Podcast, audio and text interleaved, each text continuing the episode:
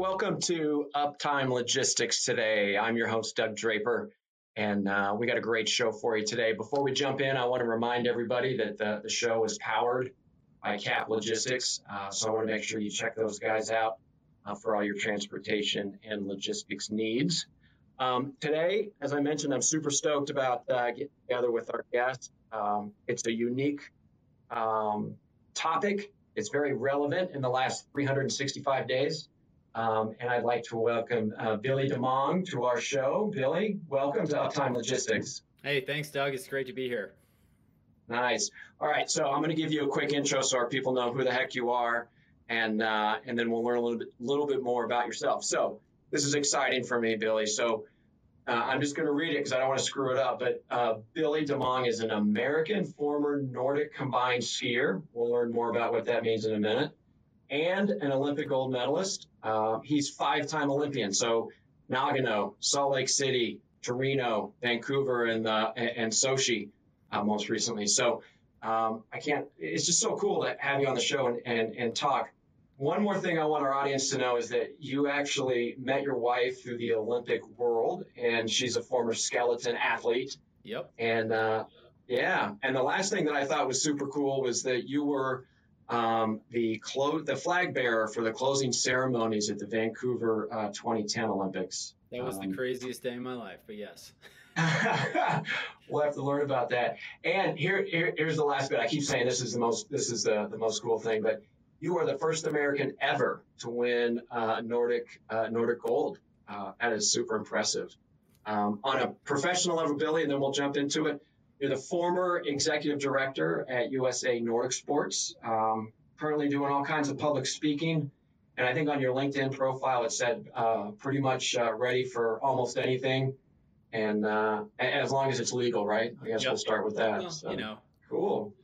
Uh, yeah, hey, it's great to be here. Um, like you said, I, I was a Nordic combined skier, which is one of the original Olympic disciplines, combining the ski jumping and like we're talking about the distance jump. You know, the both the graceful one, but the one a lot of people associate with the agony of defeat. Um, but you know, like m- kind of the modern day Formula One of the Winter Olympics. And then it mm-hmm. also is cross country skiing. So you know, the two original ski sports. You know, when Norwegians uh, invented skiing hundreds of years ago. They it was originally used for transportation, which of course you know racing cross country was kind of the first of the ski events. But then they early on you know decided to get a little more extreme, so they started ski jumping, and that was you know mid 1800s is about the first real big like King's Cup competition in Norway. Um, and by the time the first Winter Olympic Games in 1924 were contested, Nordic Combined was one of the few uh, original Olympic disciplines, which includes like bobsled, figure skating, cross country, ski jumping, Nordic combined, obviously, um, and modern day alpine as we know it wasn't around yet because it wasn't chairlift. So um, that's kind of my background. And like you said, I was fortunate enough to win the Olympics in 2010, uh, which was a lot of things coming together. And then for the last six years, I've been at the helm of an organization called USA Nordic Sport, leading our athletes and our community into the future. Yeah, that's great. Well, you and I wouldn't be talking uh, today without that CAP logistics connection, right? So most people may not associate uh, the Olympics with with, with uh, transportation and logistics, and maybe some do. Maybe I'm, I'm not a big enough nerd to, to associate that. But anyway, tell us how did you get connected with CAP first and foremost? Well, so how I got connected is is really small world, but you know I consider myself a logistics uh, master because you know let's face it, you know you think about the Olympics, you you know the athletes got to China, but what you're missing is not just how they got to China, but the hundreds of competitions that our athletes have competed in, especially the last couple of years during COVID, in you know countries mm-hmm. all over the world. Most of the ski events are happening in Europe, um, quite a few in Asia these days. Not a lot in the United States at the international level and so we've been, you know, on any given week, I'm planning, you know, 80 individual coaches and athletes traveling to six or eight countries around the world on the same days. Um, and we're moving massive amounts of people and equipment around the world, you know, on a small budget. So, you know, that's sort of my logistical background, both from my athlete days as well as now as the administrator overseeing this whole show. But on the flip side, um, about a month and a half ago, we were we were planning a Continental Cup event here in Park City, Utah, and just a couple days out, we realized that we had a critical piece of uh, measuring equipment for the International Ski Federation race director to use to make sure that the competition was fair. And it we only have one in the United States, and it had been left after a competition that was recently held in Connecticut and had been taken to Lake Placid, New York, but we needed it in Park City, Utah. And you know, so with 48 hours to to go, I'm like freaking out trying to figure out if I can fly somebody from Lake Placid to, you know, from New York to Utah, you know, and the tickets were crazy expensive. And and honestly the people that could make the trip for that weekend were very few and far between. And and so I ended up hitting a really good friend of mine, Chris Miller, um, and just saying, I know you work with cargo, I know you work with logistics companies. Is there any way you can help me? You know because i'd even tried to apply for like delta cargo and they're like no you mm-hmm. need to pass a background check. You couldn't get it in time and so you know he basically called uh, cap logistics. He's like hey i've got a i've got a client and um, you know th- these guys can make it happen if it's possible. And got a call directly from cap like within minutes. And it was like oh yeah okay. All right well we'll just send somebody over to grab that thing which we're talking lake placid new york five hours north of new york city. Really it's in the middle of the largest state park in the united states. It's 6 million acres. Mm. somebody went and picked up this box drove it to boston i was able to track it real time on my phone. I watched you know watched it get on a delta direct flight to salt lake and then some guy drove it up here. And you know i happened to he didn't actually tell me when he was coming. He just said he's coming i'm coming in a bit. And so i was like all right i got a time to run quickly down to you know the store to get some stuff. And i'm coming down the road from the ski jumps in park city and I see this white delivery truck go by, and I like call the guy, and I'm like, "Was that you?" He's like, "Yep." So I ended up getting the other end of this, you know, 14 hours after it left New York on its own, in hand on the side of the road. So it was it was incredibly cool experience, and it saved the day for this competition. Yeah, that, that is that's an amazing story for sure. So that's just one small piece of equipment that you talked about, but I, I want to um, jump into the logistics of kind of moving Olympic team, and that absolutely was an intended pun. Um, but maybe you could talk about. I think when you and I were, were chatting a little bit earlier, there's a logistics of moving people, right? And we're just fresh out of spring break, so there's plenty of folks out there that had to logistically move their families on their spring break. And then you got the other piece, which is um, you know the equipment and things of that nature. And and that's the part I really want to focus on uh, is not the people, but but kind of the equipment because it's just not one guy throwing some skis on his back and saying, "Here I come, uh, here I come, Olympics." There's a whole lot more to facilitate an entire team mm-hmm. internationally, on time, safe and secure. So, talk to us about that process and uh, and what that looks like. Yeah, again, I mean, like the road to the Olympics is not just who's best at the time. I mean, our nation and and and especially in our sport, we have to qualify spots. So again, going back to like kind of that world tour, the World Cup tour, you know, we have to move and go to all these competitions, and they're in Scandinavia, they're in Central Europe, they're in Asia, they're in North America, and so we're moving not only the people, but like you said, we're moving the equipment, and the equipment isn't as simple. You know, it's not just the pair of skis you see on television. For every pair of skis you see on TV, there's probably somewhere, depending on the discipline, between 10 and 50 other pairs that were there just in case the conditions were different. You know what I mean? So mm-hmm. we're testing a lot of equipment as we're moving around, and that equipment has to be everywhere we go. And to the point where not only are we moving the skis, but now we're moving all the equipment to service the skis. So, you know, big boxes full of different types of wax and, you know, fluorocarbons, all these different tools. And, you know, in addition to all that, you know, we have all the other equipment that goes with ski jumping, et cetera. And so when we're traveling the world, we're literally looking at, you know, how do we get the people there? Now, how do we get the equipment there? And a lot of times it's like, it's not even just a, a price thing, it's more like logistics. Like, you know, when we're going to Finland, we know that the flights that go to, let's say, Kuusamo, Finland, which is essentially the intersection of the Russian border and the Arctic Circle, it's out there. You know, mm-hmm. we know that every day five or six planes land in Kuusamo. Now, only one or two of those planes is actually big enough to take the jumping skis. So right out of the gate, we're making decisions. Are we are we going to fly the skis with the with the passengers or are we going to fly them with one person to Helsinki and then rent a vehicle and drive them up? You know, what's going to ensure that this stuff not only gets there but gets there on time? And you know, you got to think most of our stuff is never in a place for more than 4 days at a time. You know what I mean? Mm. It's constantly on the move. And so again, you know, all these things are part of my daily process. You know, as as you said, I, I actually, and we'll get to that, but I, I just finished my second Olympic Games as an administrator. So seven Olympics in a row. It was time for me, and, and I've worked with my board on a transition process. But right up until now, the end of the season here in 22, I've been overseeing the logistical process for, you know, like I said, 60 athletes and 20 staff to move around the world on any given weekend. Wow. And I'm sure you have a massive team behind you assisting you, right?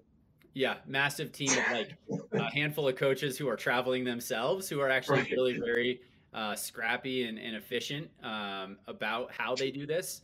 And that's one of the things yeah. we talked about, Doug, is you know, because we're such a resource, we're operating in such a resource scarce environment in terms of humans and money, um, we have to be really, really efficient, right? So when we go to rent our vans for the year, or when we're going to rent vehicles or plan flights or, or whatever, we're constantly looking for that that one extra. Like, how do we save a little bit of money, move an extra person, you know, like only hire one person who can cover two or three things. And so again, it's like it's like this it's logistics all day every day. Mm-hmm.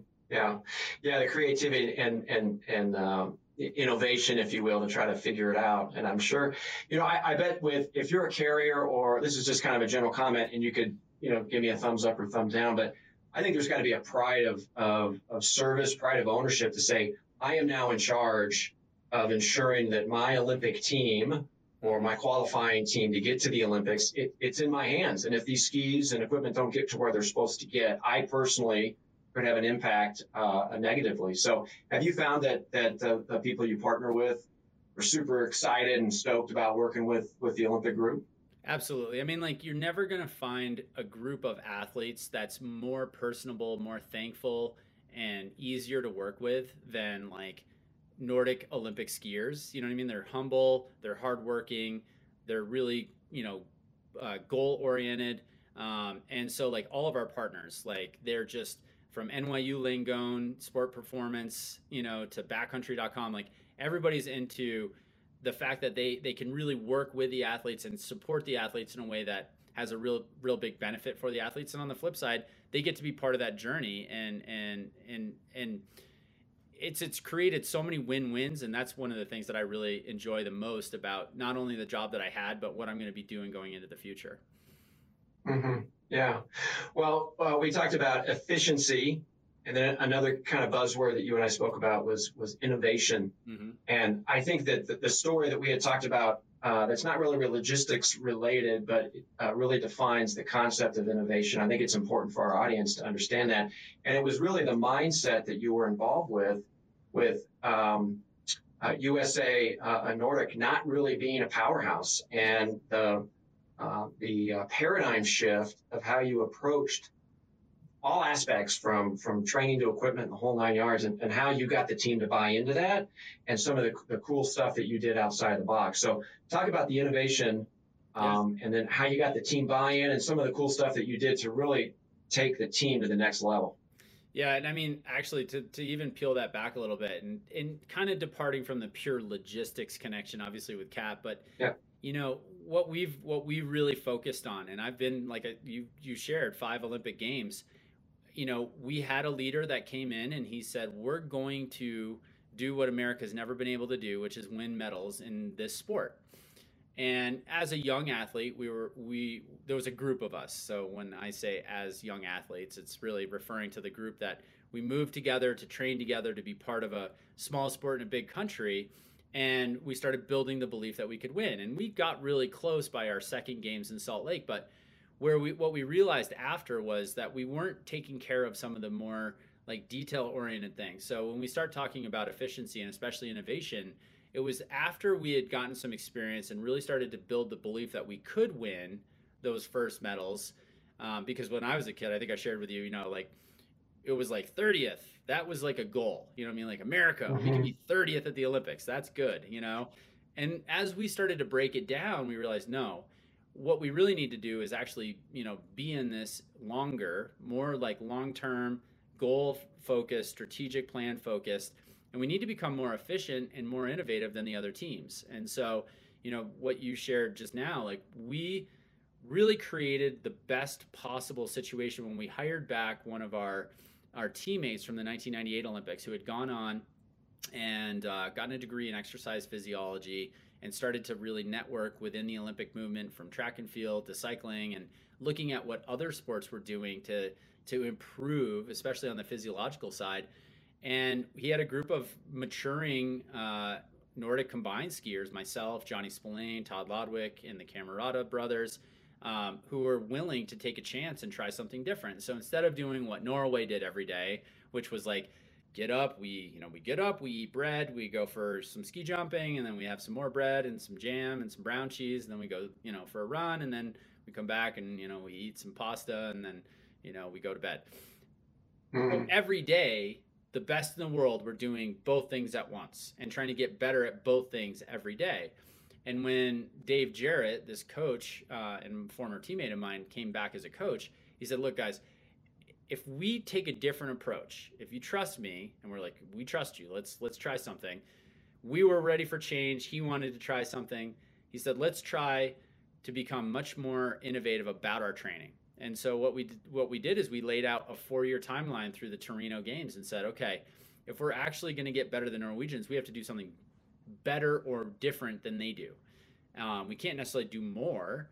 And he said, look, we can't be better at ski jumping and cross country skiing every single day because the two are almost diametrically opposed. It's like trying to get better at the marathon and the high jump. You know, you're you're mm-hmm. fast twitch, adrenaline sport versus like slow twitch. You know, like cardio sport. So we started to periodize our training and we, we created like macro cycles of four years and then micro cycles of months within the four years. And really it was about building up and breaking down and building up and, and recovering. And we started to actually do like months at a time where it was only cross country focused. Let's put in a huge base like an like an, a specialized endurance athlete. And let's not worry about whether or not our jumping gets worse. We're just going to build the base we need to get better at the cross country portion of this. Then we're going to come back and we're going to recover and we're going to get fresh. And now we're going to work on the jumping because we've already taken a step in the cross country. We're not worried about that getting worse. So we're able to then, instead of going like this, like trying to mm-hmm. push both up at the same time, we pushed one up and then held that gain. And then we pushed, um, you know, both sports up over time and and it, and like I said, it happened you know week to week, month to month, year to year, and that was like a total departure from the rest the way the rest of the world was doing it, and not just in Nordic combined, but even in the specialized disciplines of ski jumping and cross country. Like we were much more likely to take time away to do something else that would make us better in the long run than just keep doing the same thing over and over and over again and expecting a different result. And then that really yeah. extrapolated you know we so we and essentially we became more efficient with our time because instead of trying to do two hard things at once and get better at both we're like no let's focus and make sure we get better at one take the gain. Now let's go focus on the other. And then that led once we kind of figured out the training and we were able to prove that out to all sorts of like you know you get a little bit of confidence from success. So we started to play around with a lot of things including uh, i think we we discussed before this but uh, the folks at home, I think, would be fascinated. If anybody is a uh, endurance athlete, you know, you're familiar with like live high, train high, um, which is like you know essentially cyclists, triathletes, runners, a lot of endurance athletes moving to altitude, whether it's in Colorado or or whatever. It's a known fact that if you live at a lower oxygen level, even in a tent at sea level, you will grow more red blood cells. You will have physiological adaptations to build a bigger engine. The problem you run into is that most racing happens at sea level. And so now you need to tune this bigger engine to be able to, to, to use the fuel that you have when you go down. And so, mm-hmm. you know, we used to drive down to Salt Lake, live in Park City, which is pretty good. Um, or we'd go down to Europe or go to, to San Diego or something to get down but you know, again, you're going to Europe. You really kind of want to work on, and this is just a Nordic combined thing. But like, we wanted to work on our ski jumping, but here we are trying to get faster across country. So now we're we're we're kind of going backwards on what you know we're trying to achieve by you know like um, breaking out our disciplines and trying to improve. So we actually started training in in Park City at altitude with supplemental oxygen. And the way it started was like hmm. just trying something new. You know, we put it a big tank next to a treadmill and a nose cannula and just pumped it up. And we're like, all right, yep, I can go faster now. Um, and then we slowly developed that into a much more refined, you know, data driven process where we measured our lung capacity and our respiratory rate at like, you know, like a hard effort. And then we created like customized um, uh, reservoirs for each athlete. So, you know, if you needed 200 milliliters of oxygen per breath to bring you to sea level, you created a 200 milliliter reservoir. And then instead of running it through your nose, you ran it into your mouth through a big open hose that had this reservoir. So every breath, you're taking in that extra bit of oxygen. And then, you know, mm-hmm. of course, after time, we're like, all right, we got it dialed. Now let's take it outside. So we got carbon fiber, you know, D cell oxygen tanks that fit in a CamelBak. And we would now all of a sudden we're living high and training low and not even having to like sleep in another bed or go for a drive, you know? So, um, yeah. everything from that. And then going back to ski jumping, you know, ski jumping is, literally like the Formula One of winter sport. I know people think of Formula One and they probably think more of Alpine, and Alpine for sure has got the speed and and and they have a lot of equipment uh, things that they they work on. But you know, again, like ski jumping, everything is like Formula One because like every detail of the suit that the athletes wear is measured. It has to fit within certain rules, but there's always some flexibility, right? Like whether you can find a different way to put a suit together, like by panel by panel, to give it a better shape in the air, something more aerodynamic. Or you can get better mm-hmm. material from a different manufacturer with a different weft, is what they say in fabric. You know, like maybe it's smoother to the touch. And in a wind tunnel, it'll test actually this creates more lift at a braking speed of 90 kilometers an hour. I'm just throwing something out, but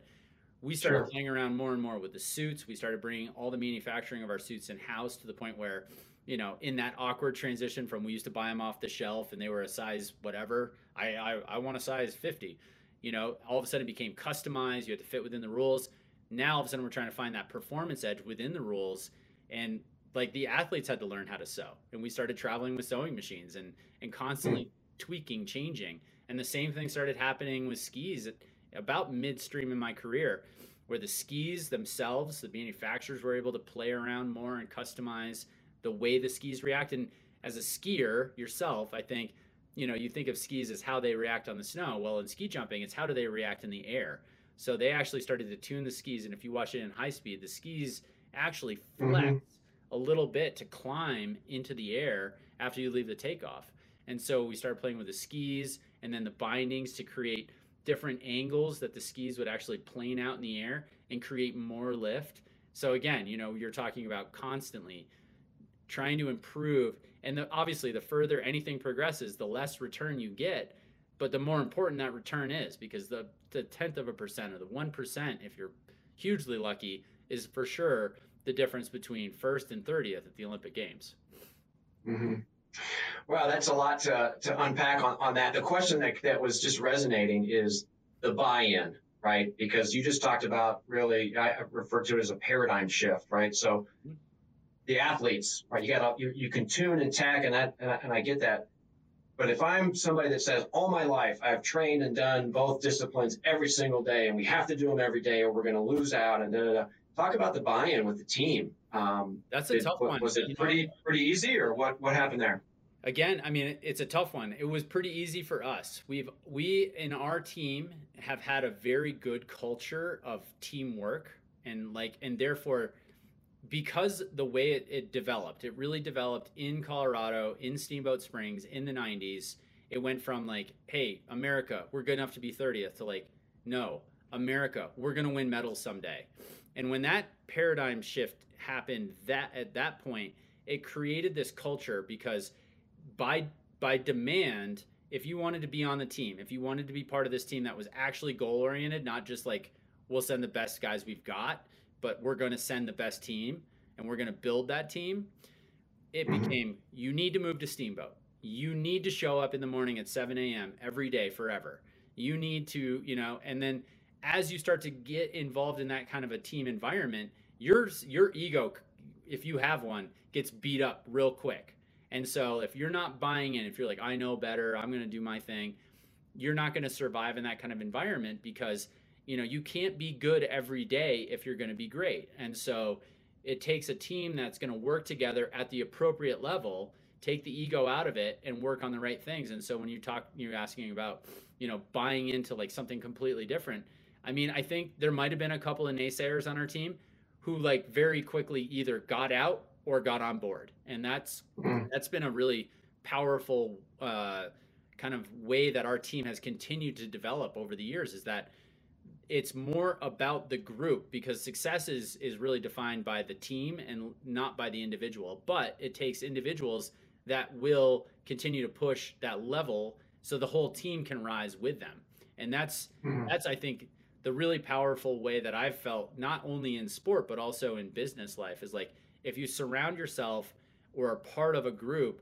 that really is mission driven and, and focused on the overall result for the for the group and for the team for the company for the organization then you're you're you're just you're you're going to come to work with a different attitude. Like it doesn't matter if somebody hands you a broom and you're the ceo if something needs to be swept and that's going to keep the team up for the day or you know keep them off task then the ceo is going to sweep the floor and that's i mean that's a lot of how i ran usa nordic the last like six years was hey guys, everybody here, in order for us to go and grow and get to where we need to go as an organization, I need you all to do five to 10 jobs. But guess what? I'll do 15 and, and like, it's going to suck and we're going to laugh about it together. Let's go. And when you're willing to lead like that and the team buys in like that, even when people get tired, you know, like everybody looks around and they've got confidence, like, okay, I can keep going because everybody else here is willing to do it. Yeah. That's crazy. You know, you just defined from an outsider's perspective, literally just now when you were talking through that, the perception is it's an individual sport. There's an individual on skis moving by themselves. There's an individual um, going off the off the jump, and the success has not been that way at all. It's been focused on on the team, which uh, which is great. And we're also writing a script for a movie. I could see this whole thing coming together as as had a bond and, and create team to uh, to achieve a goal. So yeah, very cool. I mean, I could tell you if you ever get a chance to watch the race from 2010, there's two Americans. You know, here we are. We've never medaled in the sport before.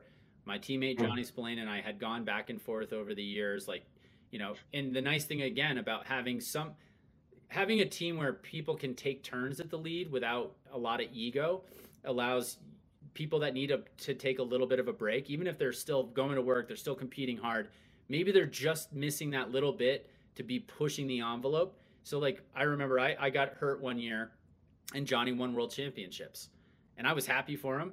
But the nice thing was I, is that we were so close that i was like okay if he's good enough, that means I'm good enough because like we've trained together, we've competed a million times. Like I know I'm as good as he is. I don't have to say it mm-hmm. to anybody. I can say it now, but at the time it was just what I needed in my head to say, okay, now you're ready to actually think that big. And then on the flip mm-hmm. side, there were times in our career, like the Olympics, where, you know, I led the way. And so when you watch that race and the two of us are together for most of the race, the goal going in, and we talked about it before the race, was not you know, for me to beat him or him to beat me, but it was for one of us to win. In fact, we basically stopped short in the cabin right before the race started to to say, okay, here's the plan. We're going to go out, we're going to catch everybody, we're going to take the lead, we're going to try to drop everybody. If we can't, we got to go hard, like you know, a, at least a K out if this guy, this guy, or this guy that could outsprint us or with us, and then I think what we never really thought through was like, what happens if it's just the two of us? And then I, you know, I think mm-hmm. we are just like, well, we'll just we'll just burn it out and see what happens. But you know, yeah. we literally went into that race and we we did benefit from that sort of team uh, approach to an individual sport because again, not every team, not and and it's actually rare to find it. Not every team thinks like that. So when we first brought like bike racing tactics to Nordic skiing, it was like revolutionary. Now you see it a lot more, but you know, again, that that sort of teamwork to be able to say, "Hey, Doug, how are you feeling today? You're a better sprinter than me," and you're like, "Hey, I'm feeling pretty good." Okay, I'll lead. You sit in, and then when you're ready, you go. You know, and then that guarantees that you can give your best effort because I'm willing to like mm-hmm. help you do it. Because at the end of the day, it's more important that one of us win than you and I fight each other over it. Yeah, very cool. So I'm going to come back in a minute. We're going to do some rapid fire questions, um, which I think our audience will enjoy. But before that, I wanted, it's almost a, a pretty big shift, but I want to get your, your feedback kind of uh, uh, the Olympics and, and, and where do you think they're going to be five years out? You know, you, you um, and I'm not really sure, not a specific um, piece of the Olympics, but just how it's changed and where you think it'll be uh, uh five years, whether there's increased uh, number of sports or whether interest levels are going to taper off or interest levels are going to explode in certain, um, you know, certain areas. So five years from now, what does the Olympic uh, Olympic scene look like um, as the games go? Well, so that's a great question and one that I'm super geeked on. So the Olympics in this country has always been a, a hugely popular endeavor. You know, like right from the get-go, 1924. I mean, 1932 was the third Winter Olympic Games, and it was held in Lake Placid, New York. Right. So the U.S. has really embraced the Olympic movement all along, but it's gone through a couple of really tumultuous times um, I think most people would be familiar with the movie Pre or Prefontaine or the story about the runner Steve Prefontaine. And essentially, like during his career, there was a shift, which he was part of, that, you know, basically athletes rose up and said, listen, like we're we're going to the Olympics, but we need more support. We need, you know, more oversight of how and more, you know, more guarantee of a fair process to qualify to go. And so the amateur athletic union was the kind of the group that was uh, the organization that was overseeing the Olympic movement. Congress came in in the 70s and they and they came in and they reset it a little bit and they created a monopoly, which is now called the U.S. Olympic Committee, um, U.S. Olympic and Paralympic Committee, through the Amateur Sports Act.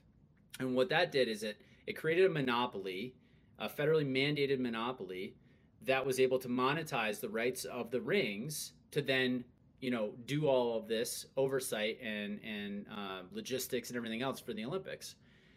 Um, and that worked really well for for at least three decades. But over the last couple decades, as as the amount of resources they're able to derive from the monetization of the rings has decreased, you've you've I'm sure you've seen it. Everybody's seen it in the news. You know, athletes are paying their own way in some cases. There's just not a lot of support. I think the average Olympic athlete is making about 15,000 a year, which isn't much money, but when you think about it, most of the Olympians aren't making any money. There's a handful that make a lot of money and then a few that are uh, and then a lot that are paying their own way or just breaking even, etc. And so what I see is right now Congress has packed, passed the Olympic Reform Act about 2 years ago, and that actually seated a new commission almost identical to what happened in the 1970s. And that commission is comprised largely of, of former and current Olympic athletes to study the movement and to come back to Congress and say, this is the direction that the that Congress needs to go to continue to make America one of the best countries in the Olympic movement. And I think this is really going to be what's going to change the landscape in the next five years because this is now happening. This got passed, it, or uh, it passed two years ago, and it got its funding in the last omnibus bill that passed a couple weeks ago. And so we're going to see that take place over the next year and likely in the next two years. Congress will have taken action on that. And what mm-hmm. I see from that is not necessarily like like a handout, no, you know, like a direct new tax to fund the Olympics, but empowering maybe the USOPC further to operate a national sports lottery, like what the United Kingdom or uh, I should say Britain or Germany or Norway or Australia how they're funding their Olympic movement. So that would create more resources for programs and for direct athlete support. On the flip side, there's the World Class Athlete Program, which is a little known uh, part of the military. And we have a couple athletes that are in that program, and they're basically full time, active duty uh, armed forces members that are assigned to pursue the Olympic dream. And hmm. you know, it's it's it's very small right now. It's about 50 total, but that could be expanded and create additional career pathways, then it would not only put more resources in, in athletes' pockets to be able to afford rent and training and all the other things, but it puts them into like a really nice career pipeline where they can go into the armed forces when they're done. They can go to officer school. You know, if they finish college, they have access to GI Bill and education and really good health care. And there's obviously a lot of accountability with becoming a member of the armed armed services. So there's there's a ton of different things that I think will be um, vetted. But what, within the next five years, I think that's going to be the biggest shift that's going to happen. And what that is going to do is it's going to make the Olympic movement a lot more fun again, especially the closer you get to it. Like right now, it's a resource constrained environment. As this gets more resources, you're going to see a lot more focus on like how good Americans are because they obviously would be better if there's more athletes able to stay in sports longer, train harder, and focus more. Um, and they're, they're, it's a lot more fun when you have resources to play with and you're and you're having success. So I don't know. That was a long-winded answer, but it's obviously something new and to me. Yeah. No, it was a great answer. I, I, had no idea. What What's the name of the piece of legislation again that was passed two years ago? It's called the Empowering Olympians Act, I believe. Okay. It's essentially. Cool. I just wanted to see if our audience wanted to to take a look at it. So, um, well, hey, this is going to be kind of fun. So I'm going to fire off some questions for you, right? So we'll start, we'll start with a, a softball here. So tell me what your proudest accomplishment has been as an, uh, as an, not only Olympian, as an athlete, but potentially even in your Olympic career. I mean, honestly, the last six years with the USA Nordic is my proudest accomplishment. And again, you know, going back to resource constraints, my sport was cut from funding um, after I retired entirely. And so I hmm. basically took the helm of a small organization called USA Ski Jumping. We merged in Nordic Combined and women, uh, women's teams, and started building all of it together from the community level, from the clubs from Alaska to New Hampshire to the World Cup teams. And you know, as of now, it's almost six, uh, 500% bigger financially and ath- athlete wise than it was six years ago. And it's on a sustainable. It's got a nice foundation and a bright future. So I think for hmm. me, that was a much harder and heavier lift than uh, than winning the Olympics myself. But making sure that the next generation of athletes and, and far into the future, Americans can can excel in, in the sports that I love, ski jumping and Nordic combined. That that to me was was number one. Yeah, that's very cool. That's very cool.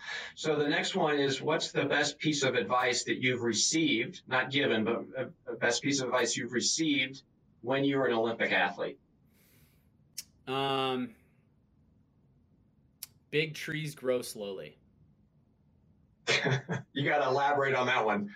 so, yeah, I mean, short, but uh, there was a, there is a very, very uh, amazing exercise physiologist who used to be at the U.S. Olympic Committee in Colorado Springs named JT Kearney. And when I first started on the national team, I was like eager and, you know, like super focused. I'd already been to my first Olympics.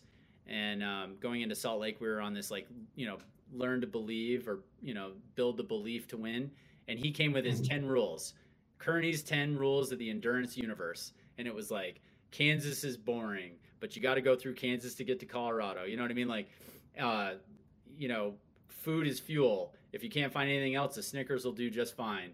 And like one of the biggest ones was big trees grow slowly. And and um, you know at the time when you're 17 18 19 and you're trying to build this belief and you're you're you know you're one of the better ones in the world. It's hard to know and believe why it's going to take another five or six years for you to become the best in the world. And so i i it took me probably a couple years after salt lake in 2002 to really fully start to grasp what jt kearney meant by big trees grow slowly. But what it did is it turned my mindset from like i'm going to win the olympics and at 21 years old and then change my name and move on with my life. And it said okay no actually big trees grow slowly it's realistic to think 2010 will be the time when it's possible. Now let's back that mm-hmm. down to where we are today. Nice. All right, here's the next one: cross country or jumping.